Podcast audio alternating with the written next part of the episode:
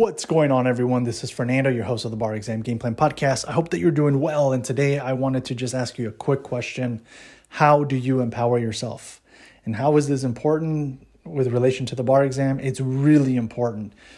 A lot of times, the bar exam will directly impact how you see yourself, right? Do you see yourself as a successful person? Sometimes you will falter, you will fall, you will fail you know, in different parts of the bar exam.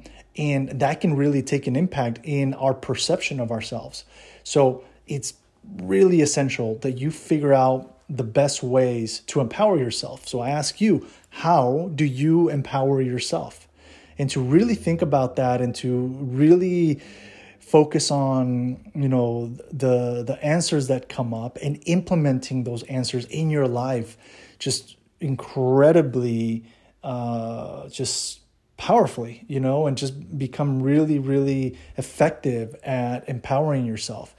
Because um, the bar exam, as much as it is about memorizing all of this information, what ends up really impacting folks is that they have limited control of knowing 100% of the information required for the bar exam. I've mentioned this before no one memorizes everything for the bar exam. And it's just not possible. It's too many subjects.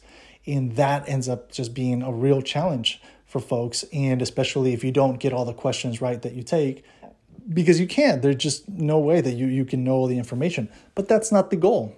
The goal is for you to know enough to be able to get enough points in each section of the bar exam to be able to get the score necessary in order to pass. That's why there is a score that is not perfect, right? Because perfection isn't required. So, as you stumble, as you fall, as you just run into walls, like, you know, in ways that maybe you haven't before, how do you empower yourself? Think about that. Answer that genuinely. Figure it out and make it happen. You will need it.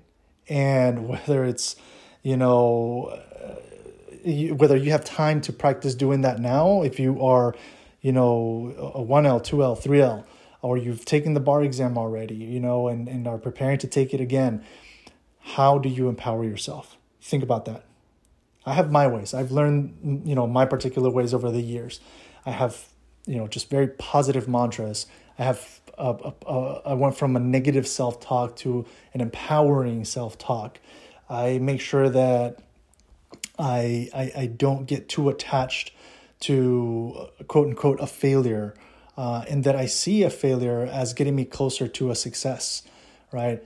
I make sure that I take care of my physical health, right? That those are all ways that I empower myself, and I try to keep a positive outlook on what I'm attempting to do, right, and what I'm actually doing. So those are just you know just brief ways that i empower myself make sure that you have the answer to how you do that for you okay? All right take care. As always always wishing you great success. You got this. I'll catch you at the next episode. Bye.